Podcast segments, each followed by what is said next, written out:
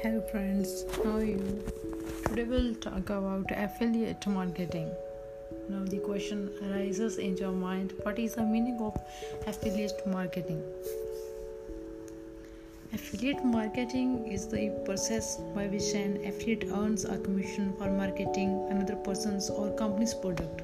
The affiliate simply searches for a product they enjoy, the promotes that products and earns a piece of a profit for each sale they make.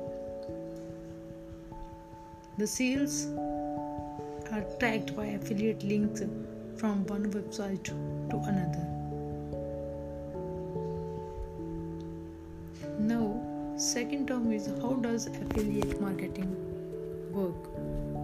Because affiliate marketing works by spreading the responsibilities of product marketing and creation across parties.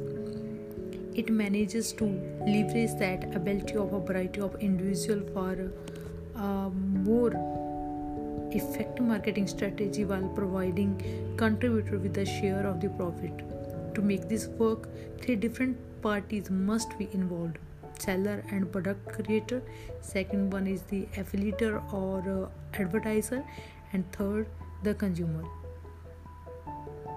So in the next podcast episode we will know about more about uh, the affiliate marketing and the different functions and how can we earn a huge amount of money through this concept